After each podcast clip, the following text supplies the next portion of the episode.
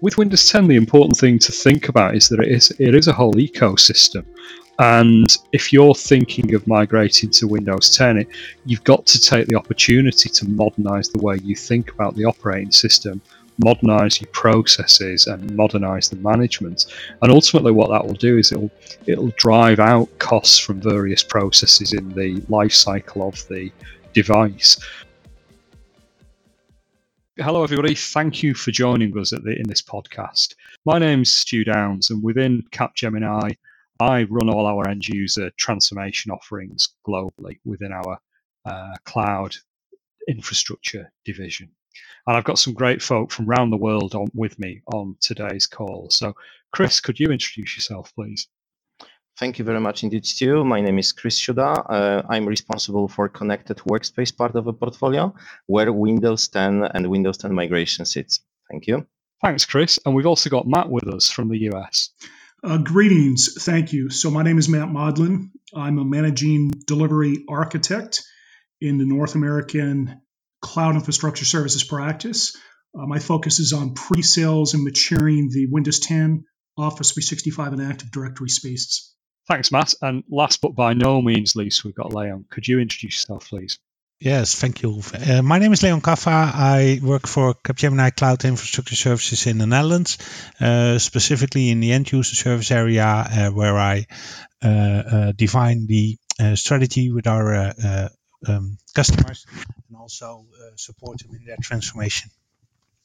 Thank you, Leon. Thank you. So, there's a real sense of urgency that's growing in enterprises around Windows 10, especially those that haven't necessarily uh, started the, the, the main deployments. And Gartner say that you know by the end of 2017, 85% of enterprises will have started Windows 10 deployments. Um, my observation is that the market's not quite that advanced in terms of the number of seats deployed, and the latest market data suggests only around half of enterprise devices are running on the Windows 10 operating system. What's your take on the on the challenge of timeline versus the uh, the adoption of Windows 10?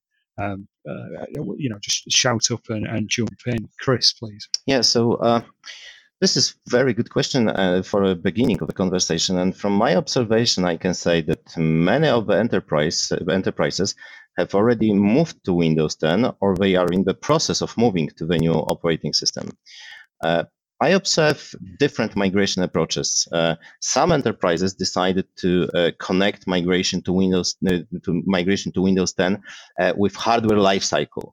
So uh, the approach is not a big bang for them, but rather delivering Windows 10 together with new PCs. And other organizations decided to set up a separate project for that and stick with a big bang approach. Uh, both scenarios uh, have advantages and disadvantages.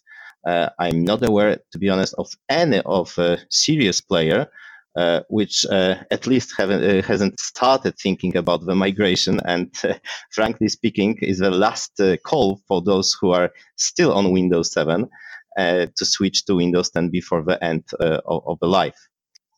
Yeah, that's good. They're good points, Chris. And um, Matt, from the US perspective, are you seeing anything different in the North American marketplace compared to what Chris might have been observing with a more global view? Well, I'm seeing um, uptake on Windows 10 deployments. I'm I'm pretty bullish, meaning very very positive that that there's still a lot of opportunity here. Um, I'm dealing with several clients right now whose environment is running Windows Server 2003. So while cost is definitely a consideration here, I think clients may have started, many, many clients may have started, but the question is, where are they in that journey? Not only is cost the cost of any sort of hardware replacement a, a, a consideration, but also the legacy application portfolio and, and the cost to rationalize that or put a hypervisor, you know, in front in order to ensure uh, compatibility. So I, I, think that there's a lot of opportunity here. I think we need to be strategic about it. And Leon the same the same point in the Netherlands. Um, how advanced do you feel the market is locally to you?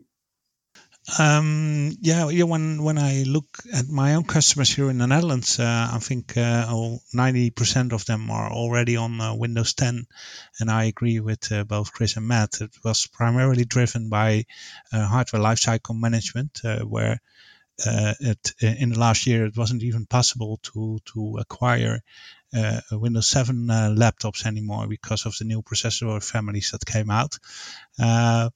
But uh, yeah, what I see in the in in the, in the Dutch market is that we are now with our customers we are now focusing on the next step with uh, Windows 10, uh, uh, bringing it more to a modern desktop uh, approach where they're going fully cloud native. So.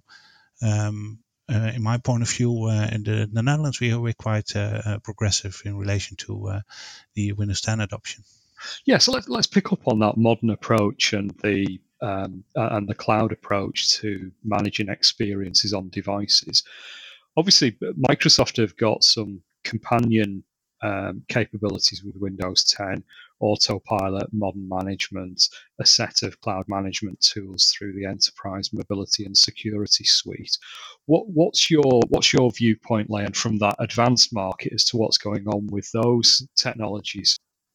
So um, uh, the what these uh, new modern technologies are bringing us is that we are improving of the self-reliance of the, the end users. They are not uh, uh as much um, uh, uh, depending on a support department to to get new features on their laptop or desktop.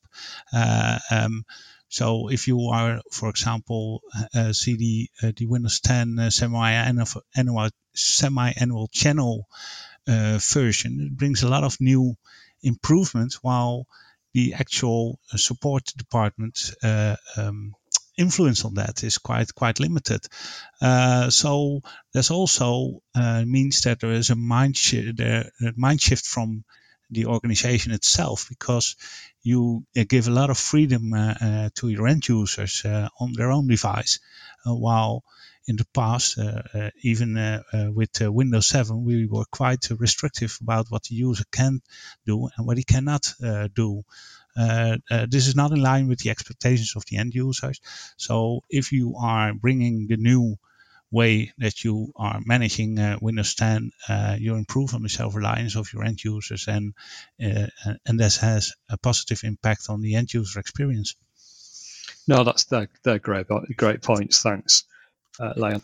Um, Chris, from your viewpoint, then obviously, um, lots of organisations have been architecting solutions for autopilot and, and modern management, and looking at evolving the the whole support process because you you move to a model that allows the users to um, have an out of the box experience and uh, minimize the requirements of, of local IT support needing to be involved in device builds, rebuilds, things of that nature. What what's your sense of that that contention between the traditional world of config manager and sets of applications that um, that, that are, f- are focused on a heavy user acceptance test approach and this modern world. What, what's your view on the adoption globally? So, okay, so autopilot is a quite new technology, and uh, in my view, it has not been adopted yet fully to the enterprises. And there are a couple of reasons uh, why autopilot is relatively new for the IT professionals and the enterprises. Uh, first, the first reason would be that no, uh, not all OEMs or hardware vendors uh, already fully support this technology. Um, and maybe different, even uh, more, more important uh, reason why autopilot is, has not been adopted yet uh, on a reasonable level is that IT professionals and organizations and enterprises are love to have full control over the devices. And autopilot makes sense only if there is no um, something what we call SOE, standard operating environment. So autopilot um, is prepared not dealing with um, images, but to convert the OEM um, installed operating system into the enterprise enabled one. So uh, in case that uh, IT professionals, IT departments uh, would like to still have uh, full control over the end user device, providing them with a, a SOE uh, image, uh, then autopilot, uh, autopilot has no uh, big sense. And in my opinion, this is a reason why it's not uh, the the adoption of the autopilot is not so huge yet. But in my opinion, this is the exactly way where we are going, and there will be no step back in the incoming years, there will be uh, switching from the on-prem uh, infrastructure, including SCCM, uh, Uh, into the uh, cloud Intune, autopilot, and adoption and uh, cons- con- consuming the cloud will be bigger and bigger. Yeah, thanks, Chris. I think those that are listening might be thinking, well, we've gone straight off topic. We're, we're into how you manage devices.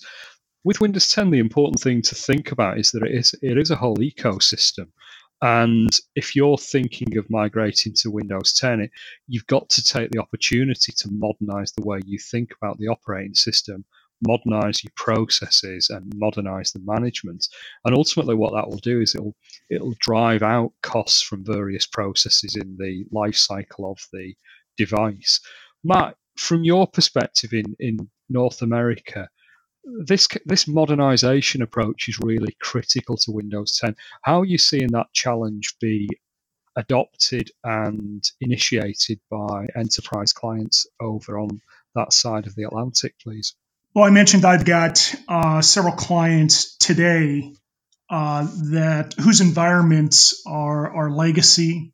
Um, their application portfolio is legacy many of their their uh, Active Directory or their their servers are on older operating systems, um, and when we we talk about this modern management, when we talk about autopilot, we have to you know I agree with what um, uh, the panelists have have said, you know regarding modern management.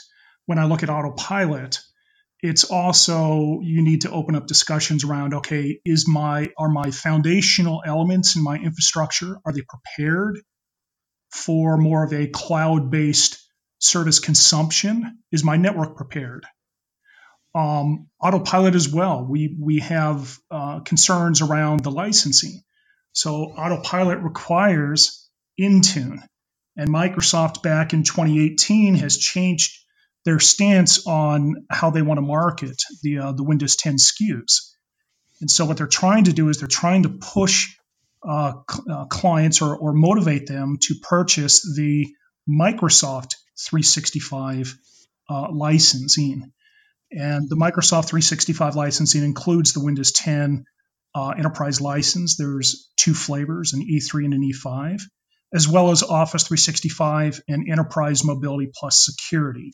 And both of those all, you know, so all three come in the E3 and E5 SKUs.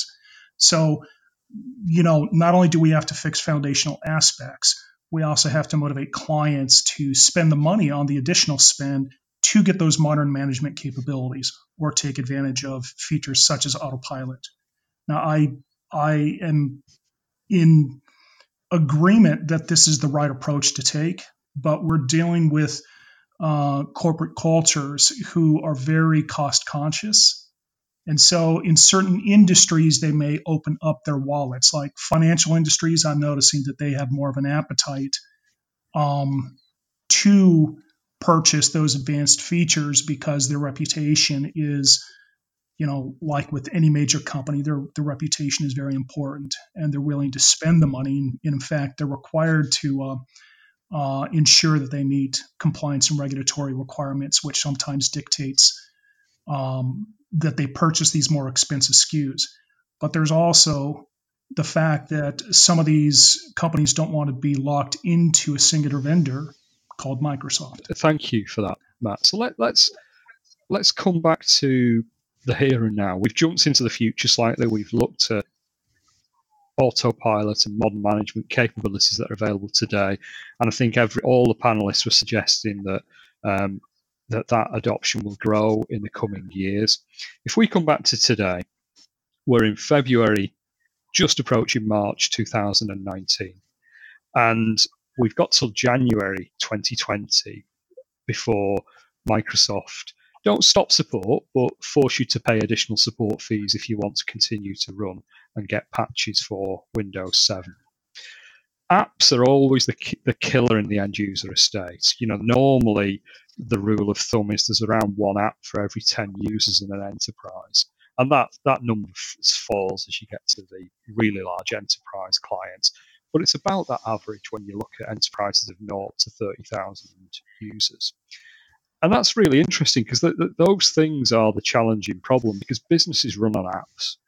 And changes to those apps or changes to the operating system that those apps run on has traditionally resulted in a lot of testing and a lot of validation that the apps are still going to operate because they are business critical. And you know, a few years ago, the mobile industry came along and the operating system just updated, and the enterprise couldn't control that. And any apps that they had on those devices had to be written in such a way that it was ready for those regular updates. Windows apps have never quite caught up with that. You know, in the enterprise, we, you know, you'll still find in most enterprise clients an app that was written by a person many years ago who has since left the company that's critical for a team or a group of people or even a business unit. And that's the challenge that we have with Windows is dealing with the fact that it was a brilliant application platform and still is today. And though that that results in people being able to develop specific, very specific apps that were compatible with previous versions of Windows. And each new version that comes along, the app struggles more and more to cope. So, transforming apps is something that we at Capgemini feel is very, very important going forwards. Chris, from your view, where, where are we with the app transformation and what are clients focusing on with the application estates? So, uh, the focus on the applications is the most focus on the on the migration to Windows 10 because without uh, having application compatible with the operating system, there will be a huge business impact because end user can't do their work and uh, this is something what uh, obviously need to be addressed before the transformation before the actual migration so we are sure that after we migrated to windows 10 end user can still work with an efficient way and there are a couple of ways how we can address this um, uh, this case. So first one would be, and uh, the maybe preferred one would be to separate, if possible, applications from uh, the operating system, from the physical boxes. And this is something what we do in Capgemini as well. So we help our clients uh, to move to Windows 10 and at the same time moving applications outside this uh, Windows 10 uh, operating system. So, uh, regardless of the version of the operating system, regardless of the uh, device, uh, end users can still access their applications, which are required for, for their work, and uh, make sure that the applications and we making sure that the applications are always compatible with the new releases and new versions of operating system. It was a just an example first uh, approach how we can deal with that. The second one can be a virtualize of the applications, and this is the still valid way that we can uh, close the applications within the virtual bubble and deliver the applications within the part of the operating system which is required for the for the um, functions for the work. And this is why uh, and this is how we can deal with uh, with these challenges. Yeah. Thanks chris. Um, a similar question to, to leon really. So the, the app side is really important. Um, but I know you've seen cases where clients are moving to more of a browser focus for applications and using using the browser as the point of access to all the enterprise apps. So what's what's your view of what's going on in the market in the Netherlands, please? Yeah, yeah. So uh, so it depends on the industry uh, where, you're in. So uh, a few of my customers are from the education uh, industry, uh, verticals, of course, and uh, they their application landscape is quite modern. They're quite uh, uh, Uh, uh, um, they've quite moved into the to the software as a service uh, uh, solutions, and only a limited amount of applications are based on legacy technology. But other industries, like a customer that Chris and I are working on, it's um, in in in the factory. they are not as progressive as as we wish them to be. Uh, but uh, with the introduction of Windows 10, uh, for the first time, it com- becomes really visible that the legacy applications and all the virtualization uh, solutions uh, that uh, Chris just discussed are giving clear insight that th- th- these applications are obstructing your in the level of innovation that you can achieve. Uh, so it's also for the first time that if you need to separate a application from the Windows 10 device because it's not compatible anymore, there's significant cost involved in that, which means that um, uh, it becomes visible that it's a, a cost uh, coming from the application and not from the operating system. You understand what I mean? Yeah, I do. I do. I think that innovation killer and the technical debt that applications bring, especially the apps that sit on Windows devices, is a real critical issue that enterprises need to need to address. And you said you'd started to see the education sector addressing that because they've they've completely modernised their their app estates. Um, yeah. Have you have you seen have you seen this come to other sectors? Have they started to react to this as well? Um, yeah, so uh, like for example, the financial uh, uh, sectors, uh, there, what you see there is that they uh, their application landscape, uh, they have a lot of modern applications, completely web-based. most of them are software as a service, but they also have the the old systems that they cannot get rid of, and these systems really become become a burden from a cost efficiency perspective and also from a workplace innovation uh, perspective. And then uh, the solutions that Chris just discussed about application virtualization really can help an organization to still keep the traditional applications uh, Uh, it will it probably will cost them millions uh, to get uh, really get rid of them, uh, but still have an innovative uh, workplace based on modern management technology. I'm just going to go to Matt. I'm going to pull Matt in for some views from from North America, and then I'm going to build on that point if I could. So, Matt, what your what's your thoughts on the app modernization and app transformation landscape?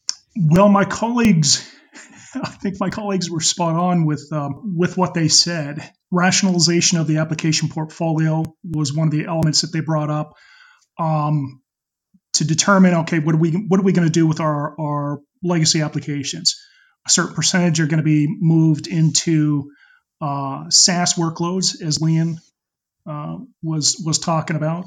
Some will actually have a hypervisor layer that will be placed in front of them, and, and I believe that Chris mentioned that as well. Uh, this is a perfect opportunity when we when we talk about modern management of these applications.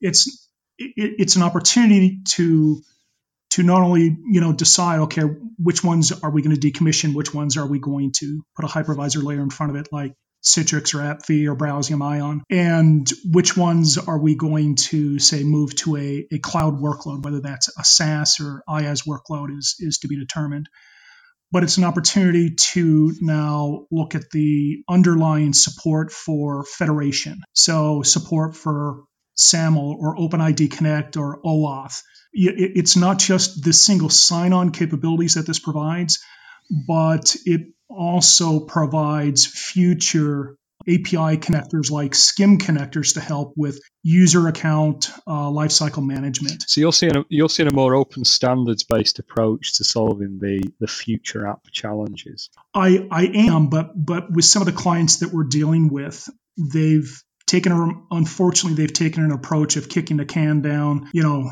down the uh, the road and they have uh, virtualized many of their difficult workloads. And they did this in a previous migration. So now we're having to face uh, scenarios where, okay, they no longer can kick this can down the road. It, it's not just the application as legacy, but the operating system that it resides on is legacy. There may be redundancies, you know, vertical solution stacks, multiple different applications that do the same thing. So it's it's really a matter of of rationalization and then depending uh, you know and then choosing the, the, the best movement forward. It is. It, it, it is a challenge for enterprise clients and i think that that challenge is um, you, you've got to win the innovation battle haven't you? So if if you're delivering services to consumers you've got to develop an app for your workforce that's suitable for them to use. And in many cases organizations are looking for uh, multi platform apps to do that and are potentially looking for apps that they can include ink support, tech support, um, you know, virtual assistant support within those apps.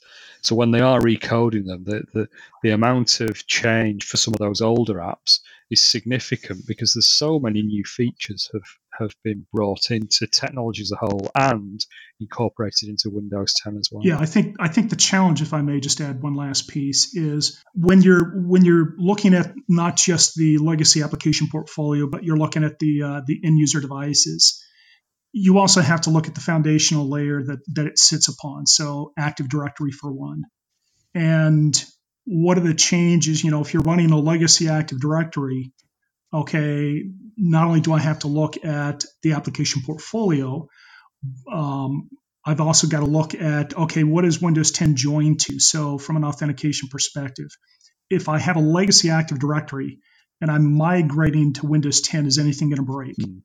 So I think the point to stress here is that it's it's not as simple as saying, okay, well, let's let's just go ahead and and uh, migrate, you know, the operating system. There's there's many, as George Bush says, there's many points of lights to many points of light to consider, right? No, indeed. Um, one of those one of those points of light to consider is also the fact that once you've made the first step of getting your app estate ready for Windows 10, you've deployed Windows 10 you sit back, you, you relax, you um, you think, yes, we've done it.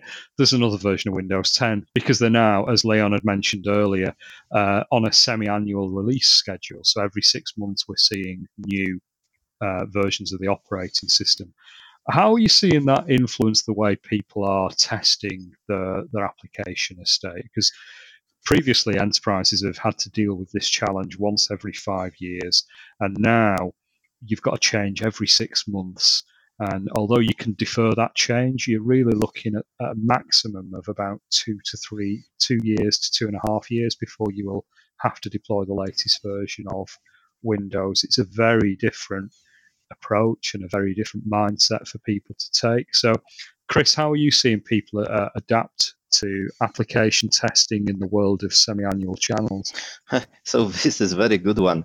Uh, in my opinion, it's a quite emotional topic for many IT professionals. Uh, the reason is that exactly as you said, uh, that together with Windows uh, 10, Microsoft introduced a new approach to upgrades and patches. And now, if we would like to have a latest operation system version, we need to think about upgrading it even every six months, which is crazy when we uh, see the, the previous uh, versions of, uh, of, of Windows, so 7 or, or even 8 and uh, it brings some difficulties related to, in example, application uh, compatibility. And there are different approaches uh, to to have to, to to how we can manage this these challenges and. Those could be, an example, rings approaches proposed by by Microsoft, or small migration projects for different uh, um, enterprises, it would be different approaches. Uh, but uh, the good news is that we can help on on any approach to keep this estate evergreen. And the best approach, in my opinion, would be we already mentioned it during the, the discussion we had uh, about the applications uh, to separate the applications from the Windows 10 operating system, move them into more stable um, environment, which can be uh, Windows Server. and uh, then we can keep this Windows 10 operating system evergreen with a lower cost that's that, that, that, there's some good points in there, Chris. I'm gonna I'm gonna bring Leon in just to just to get his his perspective. And Leon, with your perspective, th- there are several ways of solving this problem, and, and some approaches are very um, analytics focused rather than user acceptance test focused. Um, what's your thoughts in this area, please? So yeah, yeah, I agree uh, uh, with Chris uh, uh about the approach to to, to bring it uh, to a server platform, which is much more stable from an update uh, perspective. But another way you can deal with that is to build your applications in a way that it can actually deal with the updates that are coming from the Windows operating system. So, for example, the the the applications that are available in the, in the Microsoft market, they can deal with the updates. So they are tested uh, for for uh, the Windows 10 update schedule. So uh, uh, Microsoft is uh, convinced that when they update their operating systems, the applications that will come from the Microsoft market uh, will not break after the update.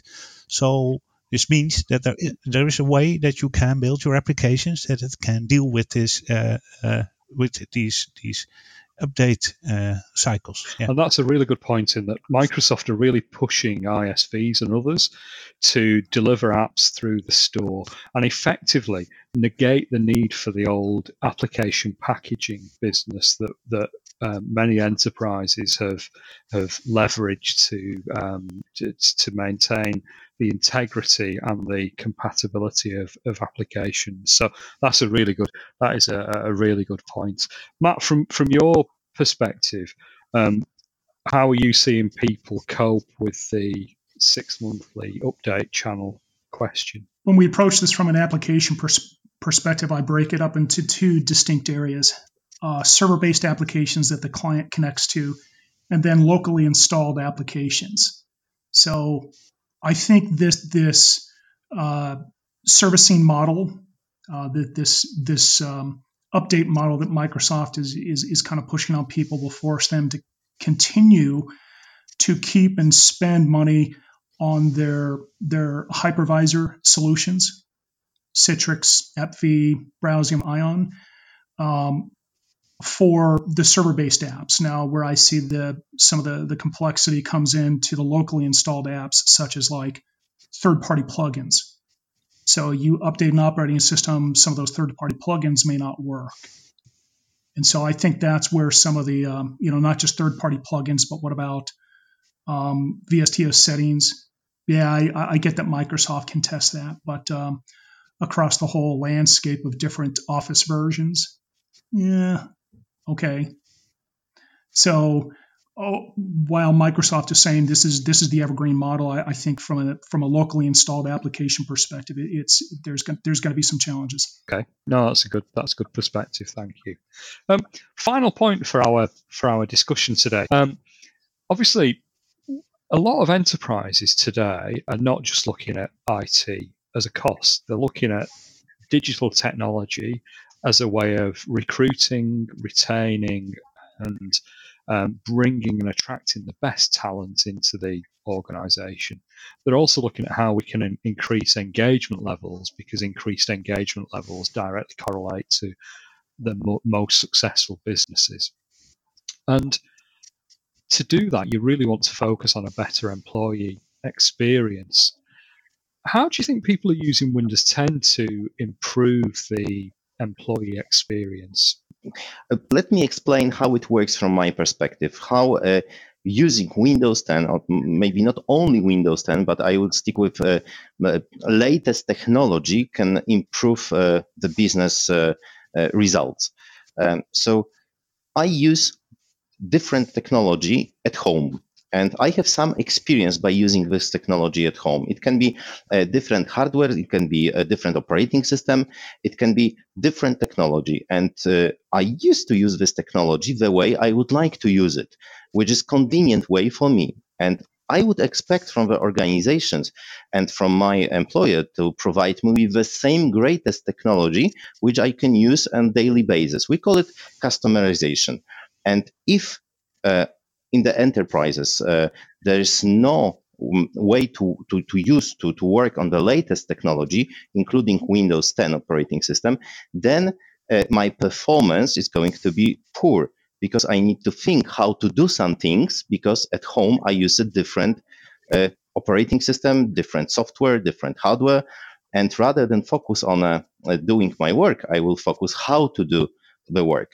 So this is the, the way how it works. And uh, bringing Windows 10 into the organization uh, and enterprises um, uh, will help to, to resolve this uh, gap between uh, home IT and enterprise IT. No, that's a really good point. And that, that division between personal and professional use of devices is disappearing, isn't it? So, mm-hmm. and and the design that we have in terms of the technologies that Microsoft have incorporated really do support us in allowing and enabling that blend, because traditionally we secured the device.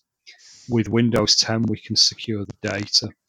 And the applications, and that's critical for an enterprise going forward. So, we've not really touched on the security benefits of Windows 10 in this podcast, but that's absolutely one of the key value propositions from Windows 10. Um, Leon, what's your what's your thoughts here in terms of um, in terms of this topic, please? Yeah, yeah, I, I agree with you, but it's not uh, only about Windows 10, of course. Like you may already mentioned, it's uh, about the entire ecosystem. So uh, uh, what I see at my customers is that we first have started to migrate everything uh, to to Office 365 or as much as possible, uh, uh, to prepare for a successful Windows 10 rollout.